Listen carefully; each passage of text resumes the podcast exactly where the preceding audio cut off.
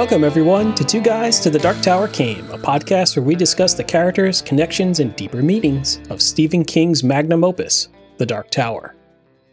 I'm Jay Russo. And I'm Sean McGurr. You can email us at two guysdarktower at gmail.com. To support the show, visit us at patreon.com slash two guys dark tower.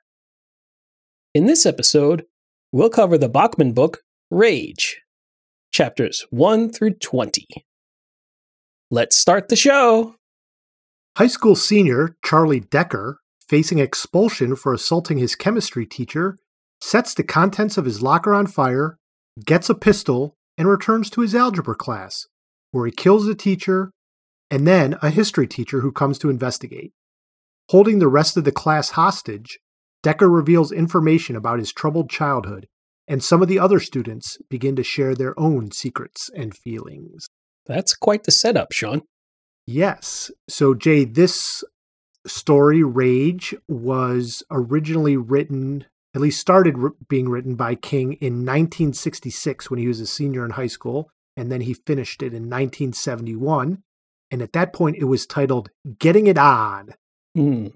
Decker says that phrase multiple times throughout this section of the book. King wanted to publish it like under his name right away, but his publisher Doubleday didn't want to oversaturate the market. So this was the first case where they said, "All right, well, let's do it under a pseudonym." And he submitted it as Getting It On by Guy Pillsbury, which is King's grandfather's name. So that was going to be the original pseudonym he was going to use. And there's a Twitter user who just started following us a couple weeks ago named Guy Pillsbury. So I thought that was a nice deep cut. That is really deep cut. Yeah. when he submitted it as Guy Pillsbury, a number of people at the publishing house knew about King having a book called Getting It On. And so the secret was already out. Uh. They pulled it and said, okay. And then he resubmitted as, as Richard Bachman and submitted as with the new title Rage. And Richard Bachman, I think, was because he had a Richard Stark book sitting on his desk and Bachman Turner Overdrive was playing on the radio. And so he was looking around and there you go, Richard Bachman. Sort of like the uh, the fish and the light bulb coming together to form the Homer Simpson logo in The mm-hmm. Simpsons. Number one Lucky Joe. Exactly. So this is actually his fourth published book. It came after Carrie, Salem's Lot, and The Shining, and just before The Stand. This was 1977 when it was published and then it was obviously republished in the Bachman books in 1985. And if you're like my father, you'll notice that this is not a book that is easy to come by nowadays. He was unable to find it when he was looking for it on different places. And that is because after a number of school shootings that had some tenuous ties to rage, there's at least one where the kid had a copy of the book in his locker, but some of the other ones may have referenced it or not. King let the book go out of print in 1998. So all the other Bachman books are now published as standalone novels, uh, but this one is not. And in the foreword to the Bachman book Blaze, King writes about rage. This is now out of print and a good thing. And if you go to the StephenKing.com website and look up Rage, it reads No future printings will be made of this novel at Stephen's request due to the sensitive nature of the content. And so that'll be our warning to our listeners as well that this involves a school shooting. So if you're willing to read all the other Stephen King novels about shootings and supernatural creatures and dogs killing people and women with psychic powers, but are unwilling to read this, then there you go. Yeah. That's your trigger warning. My trigger warning. It seems like there should be a trigger warning for every single Stephen King book for one thing or another nobody warned Jay that Roland was going to lose his fingers, and he's been traumatized by that for 30 some years. Oh, why do you have to bring that up? so, Sean, I find this book really interesting. I think it's a great example of what King is capable of, and is all the more impressive considering that he started writing this and and finished it just a few years later, but as a high school at, at high school age. Yeah, and I think one of the main themes here is that to maybe oversimplify it a little bit, that growing up is scary.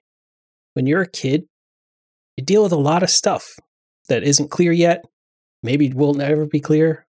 of all the outside forces that affect children's lives and some of those making their, their lives miserable, the idea of becoming an adult can often be one of those things Hmm. that just not being a kid anymore and being an adult, whatever that really means, is a scary thing. And King has revisited this theme with lots of his other books. It's probably the, the best example. Right. You literally die, you know, by the hands of a demonic clown because you're an adult and growing up is is a hard thing to do in Derry, right? Yep. I think that's a lot of what's going on in this story. We learn that Charlie has a strained relationship with both of his parents. He's coddled by his mother to a fault, and he gets really harsh treatment from his father. And we see a particularly traumatic experience when his father picks him up and slams him into the ground like a wrestler because he's so angry about broken windows. And and he's only four at the time. Yeah. It's it's not like he's a teenager and No. maybe has like hope of defending himself against that. No, he's just a sack of potatoes. Yeah. And so this does not excuse Charlie's behavior, but all of this is his coming of age story in some effect, right? hmm It's looking back at all the things that could potentially have caused him to do this. Not that there, again, that there's any good reason to do this, and I think that that's one of the reason reasons King has pulled the book. But King does seem to tap into that psyche and give you at least an insight into why Charlie has done this, even if Charlie doesn't quite understand why he's done this and is not sure what the end game is. Even some of the kids in the classroom sort of ask him, like, what happens now? And he's like, I I don't know. You know, Yeah. like Haven't thought that far. he, he's clueless as well. And we do get the sense that even though he doesn't have what seems to be a very good relationship with any other kids his age, hmm he at least can identify them with them more than he can with any sort of authority figures. He definitely has issues with the teachers, the counselor, the principal, the fireman, the policeman, everyone around him. He just seems to want to fight with.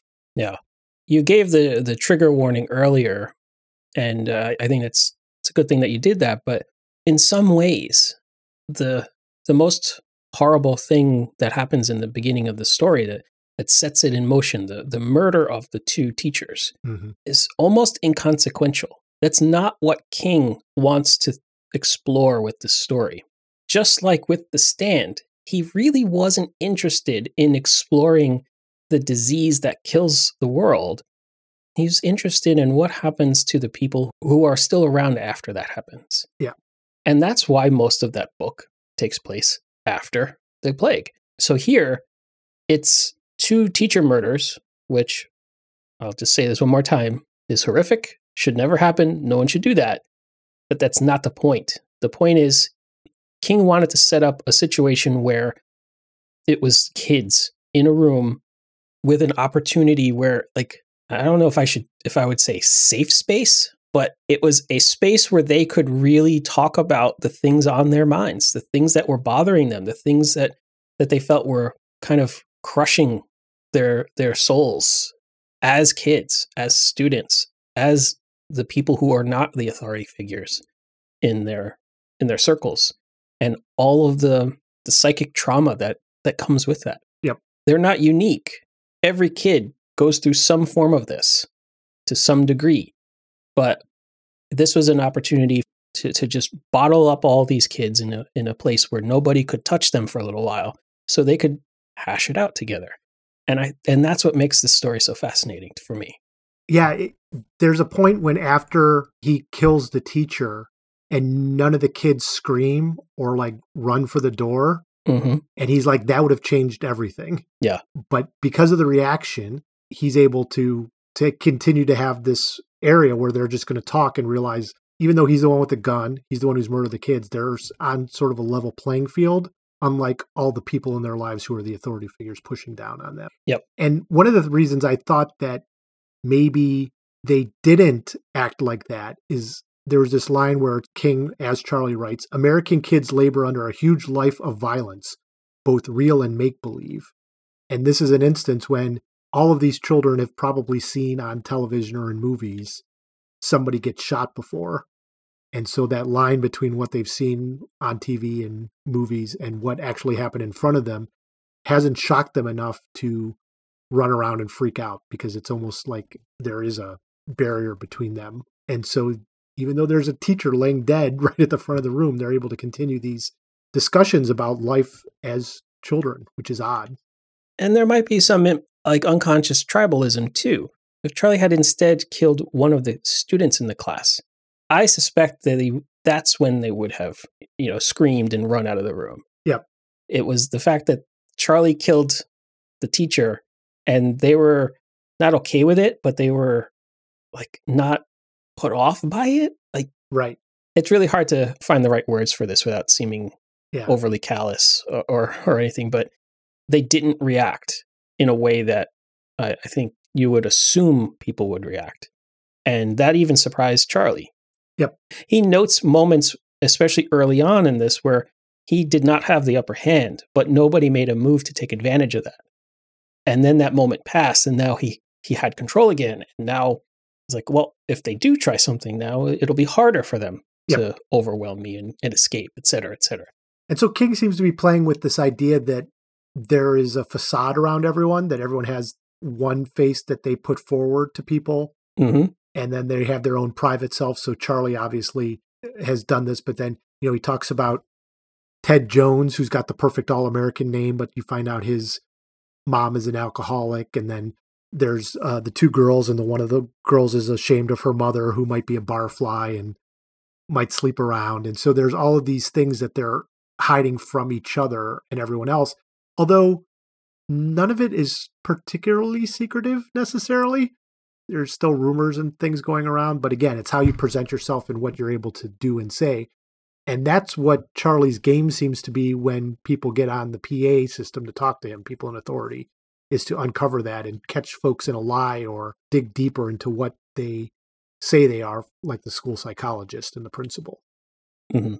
Charlie definitely takes some some pleasure out of turning the table of, of turning the tables of control against people like the school counselor.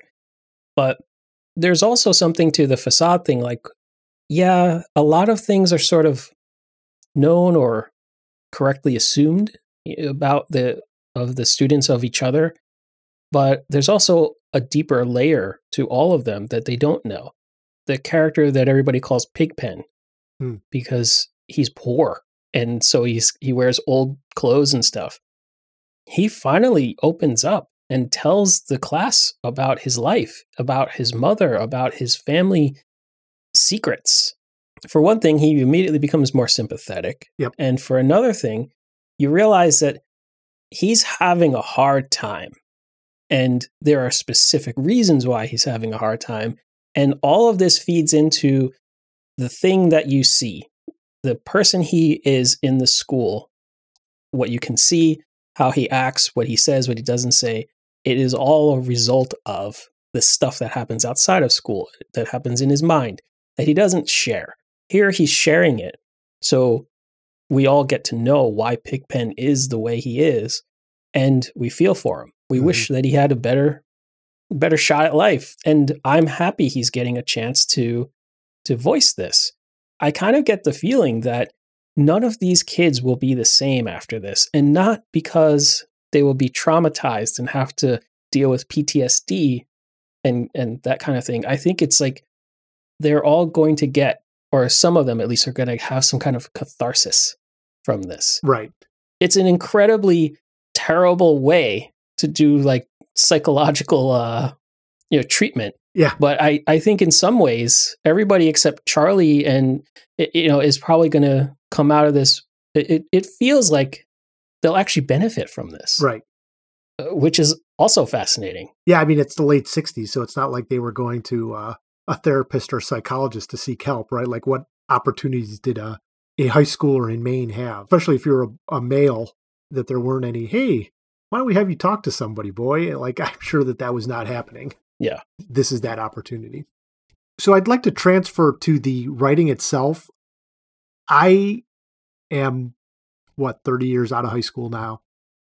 But reading this story like brought me back to high school in such an immediate way. Mm. And part of that is due to the fact that King was in high school when he wrote this, but other parts of it are just because things about high school are timeless, whether you went to school in the 50s, the 70s, the 90s, or the 2000s, right? There's those certain details that King was able to pick up on and just that observational knack that King has. Like when he mentions the way the toilets flush in the high school, and I'm like, oh yeah, hmm that's exactly right. I remember that the toilets would flush with that big loud noise that you would think that everyone in the world could hear it. And just the way the halls were. When King describes the classroom, I pictured my fifth grade classroom. Again, not high school, but it was very much a a building that reminded me of the building that King's writing about here with the windows off on one side and the teacher's desk at the front and the door over to the one side and the little window in the door where you could see people. And I was just like, man, King has just nailed this. And it just brought back all those memories.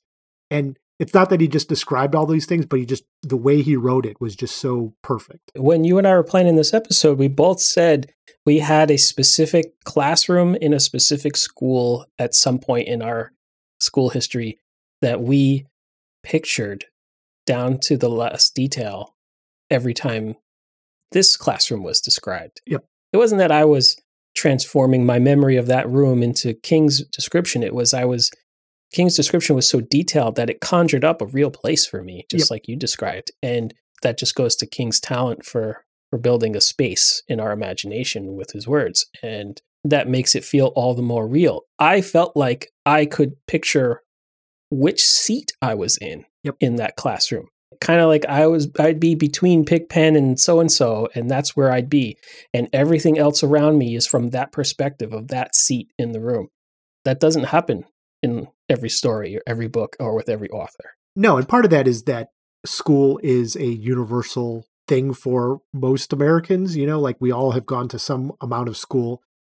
And it's not even just the physical space, but even the characteristics of some of the children, young adults, whatever, they there were kids like Pigpen in my school. There were kids like Ted Jones in in my high school. There were kids, maybe not like Charlie Decker, but he mentions one of his buddies, Mick Kennedy, and I'm like, oh, I know, I know a kid who would hang out with a kid like Decker, and I, I could picture who that Mick Kennedy was. And part of that is just maybe these are tropes, but I don't think that that's it exactly. I just think that there are certain universal things about high school that come together, and and King's just sort of done a really good job of putting this here, and it's just great observational stuff that that that holds on. The other thing is just the themes of this.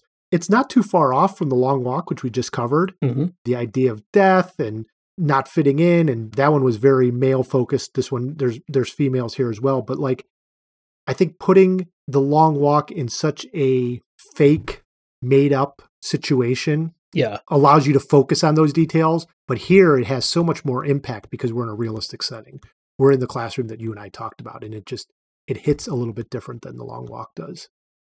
In in comparing this to the long walk, rage and the long walk both seem to circle around the idea of death. But whereas uh, the long walk focused on death itself, Hmm. rage seems to focus on the death of childhood. It's something that you know I was kind of getting at with the the idea that growing up is scary. Again, we're still dealing with the idea that every child they live long enough will eventually become an adult, at least in age, right? And these are young adults slash old children, right? They're on that that transition period where depending on depending on their personality and life circumstance and other things, some of them are closer to adult than than child, but they're still they're on the cusp. And maybe that's the scariest point. When you know you're firmly in one camp or the other, you can feel maybe a bit more comfortable in there. But they're in their chrysalis, right? They're defenseless. They they need to emerge as the adult butterfly, and they're all struggling with it in their own ways. Charlie's struggle with it has manifested in this homicidal rage where he's killed people and hurt others and now he's doing the things that we see in the story. But they're all suffering. They're all suffering with that transition, the death of their childhood. Yeah, and I think Charlie's also confused because it seems like a key moment in his childhood is when he's on that camping trip with his dad and his dad's friends. Mhm. And they're very manly and brutal and they're killing animals and they're joking about sex and other things. And then he sees one of his father's friends in the principal's office, hmm and he's just a mild manner salesman who's selling textbooks to the school.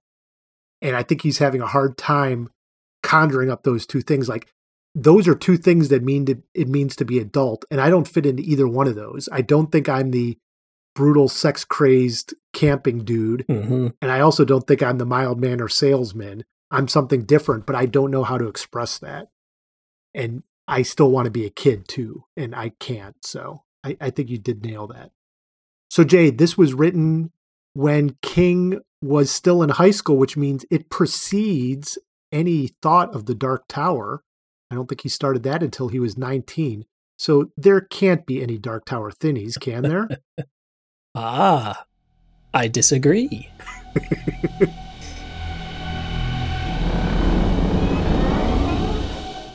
As a matter of fact, I found a couple of thinnies. Educate me, dear sir. One of the thinnies I found was that Charlie tells us about how he got the pistol and ammo that he used for his rampage, and he got them from his father's desk, just like Jake Chambers did in the Wastelands. Oh. Eh, you know, it's it's a little uh, thin, but you know, where else is is he going to steal his dad's gun from? I, I guess it could be the closet or some other piece of furniture or whatever. The safe, maybe he's got a gun safe. Who knows? But the fact that it was in his desk amongst his dad's other things was very familiar. All right. You're convincing me. Is there more? There is. Charlie narrates at one point that we live in the best of all worlds, which reminded me a lot of there are other worlds than these. Oh. And then continues turn on Starsky and Hutch and listen to that soft, harmonious note that is the universe turning smoothly on its celestial gyros. And that really made me think of how the Dark Tower is the axis of all existence. There you go. I just love that Starsky and Hutch is involved in some way. I mean, the Dark Tower wouldn't exist without Starsky and Hutch. And one of them is David Soul, right? Who was also in Salem's Lot Yeah, to bring this full circle. it's thinnies upon thinnies. It's turtles all the way down, Sean. Yes. so I will say that I have one that's really thin, sort of a transitive property, but there's a lot of talk by Charlie of uh, the roulette wheel spinning Mm. around and what it's going to fall on. And I read the Dead Zone over our Christmas break, and the Dead Zone has a wheel of fortune that is involved. And both of those things are wheels of chance, very similar to Ka, which is also a wheel. Mmm. Or it's just a metaphor that King likes to use over and over again.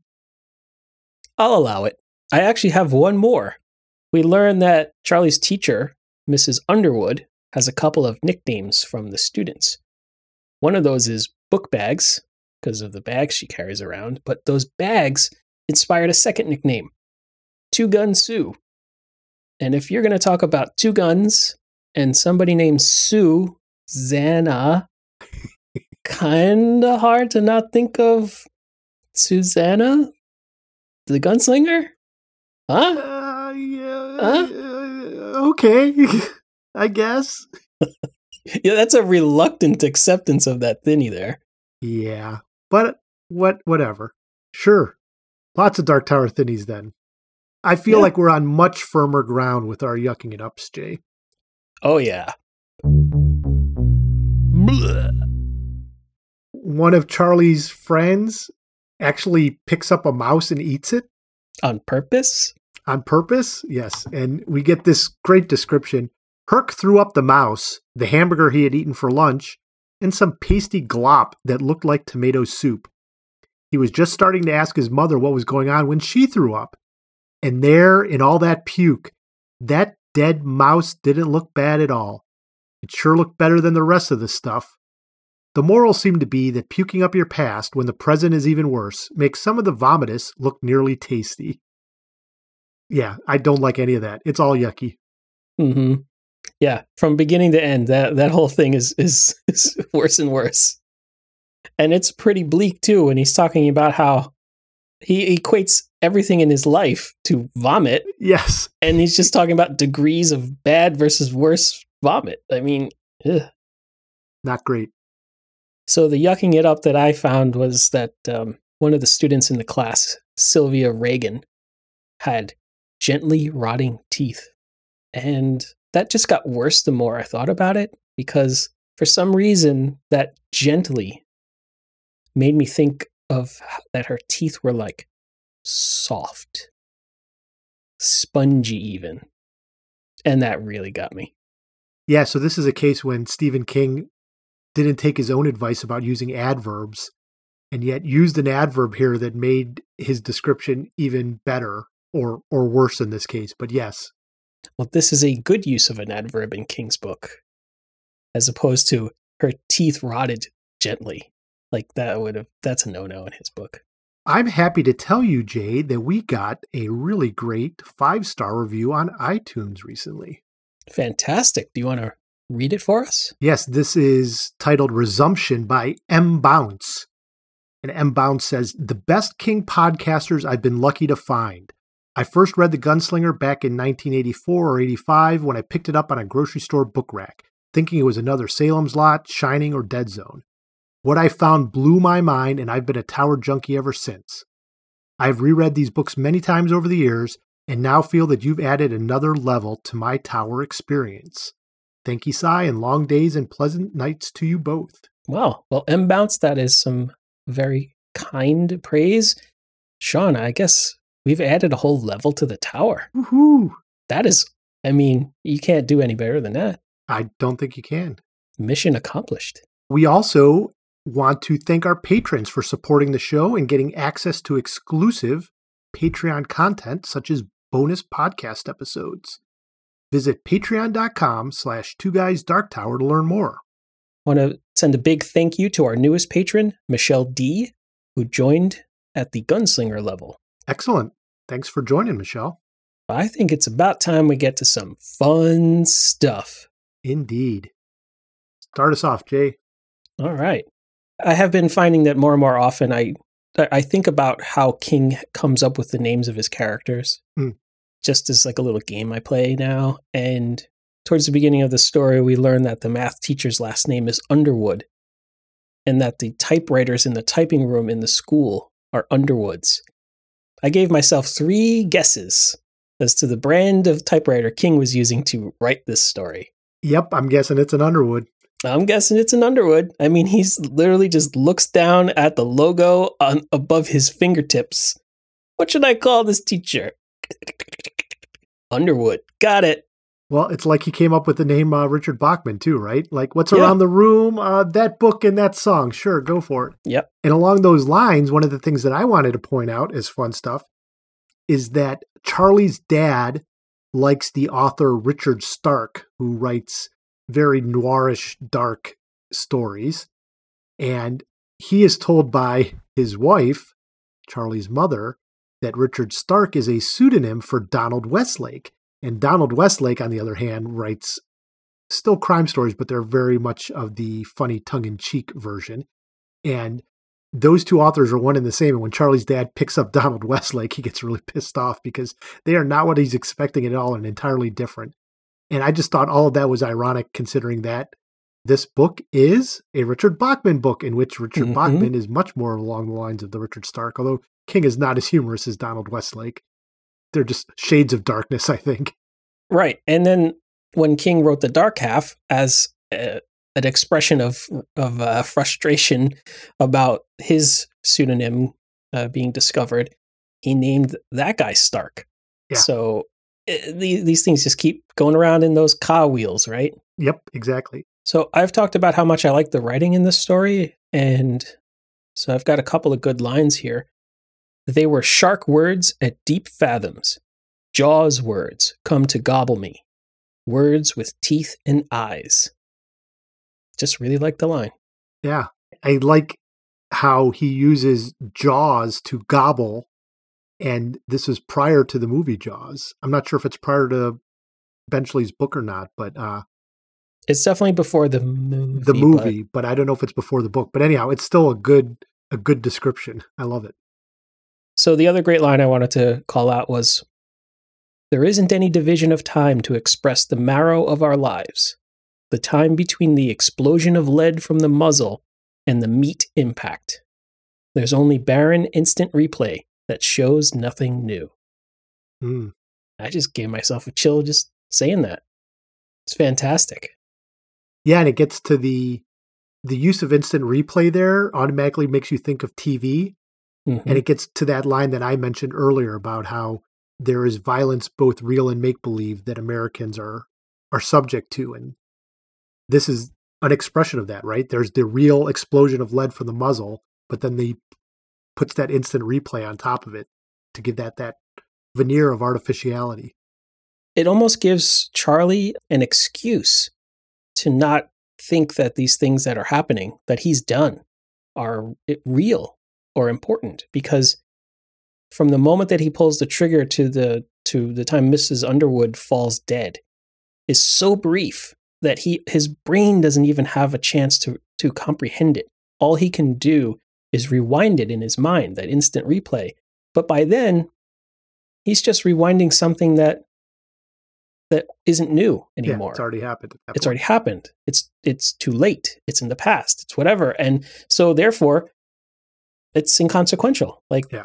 uh, it's a crazy way to to think about it but i think it's just it's also an elegant way of stating it which is what really caught my attention you could see King's influences play out in another line. As Warner Brothers, John D. MacDonald, and Long Island Dragway know so well, there's a Mr. Hyde for every happy Jekyll face. Mm, We've talked many times before about uh, King's love of John D. MacDonald, and I.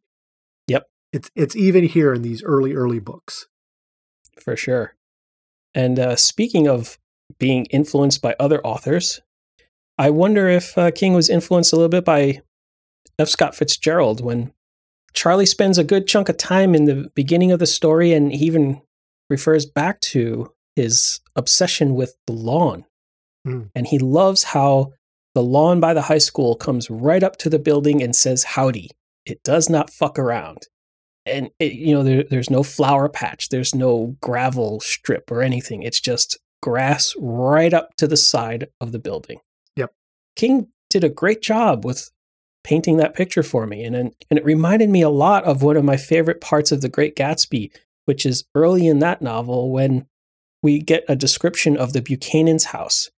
And the line in Gatsby is the lawn started at the beach and ran towards the front door for a quarter of a mile, jumping over sundials and brick walls and burning gardens. Finally, when it reached the house, drifting up the side in bright vines as though from the momentum of its run.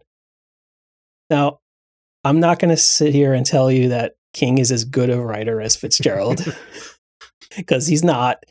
But this line has stuck in my head. Like, I, I've read Gatsby like twice in my life. And this is one of my favorite lines because I can feel the motion. I, it's almost like I am riding a wave of lawn and Mm. plants and trees that truly are crashing on the shore and flowing up to and then over overflowing this house.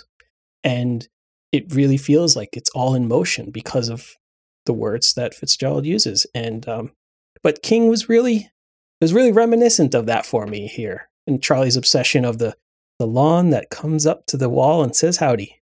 So and does not fuck around. it does not fuck around. Well, that's as good a place as any to end this episode of Two Guys to the Dark Tower came. Thanks, Jay. Thank you. Links to all of our social media is available in the show notes. If you like the show, please rate us on Apple Podcasts. To support the show, visit patreon.com slash two guys dark tower. Next episode, join us as we finish Rage, chapters 21 to 35. For Jay Russo, I'm Sean McGurr. Thanks for listening.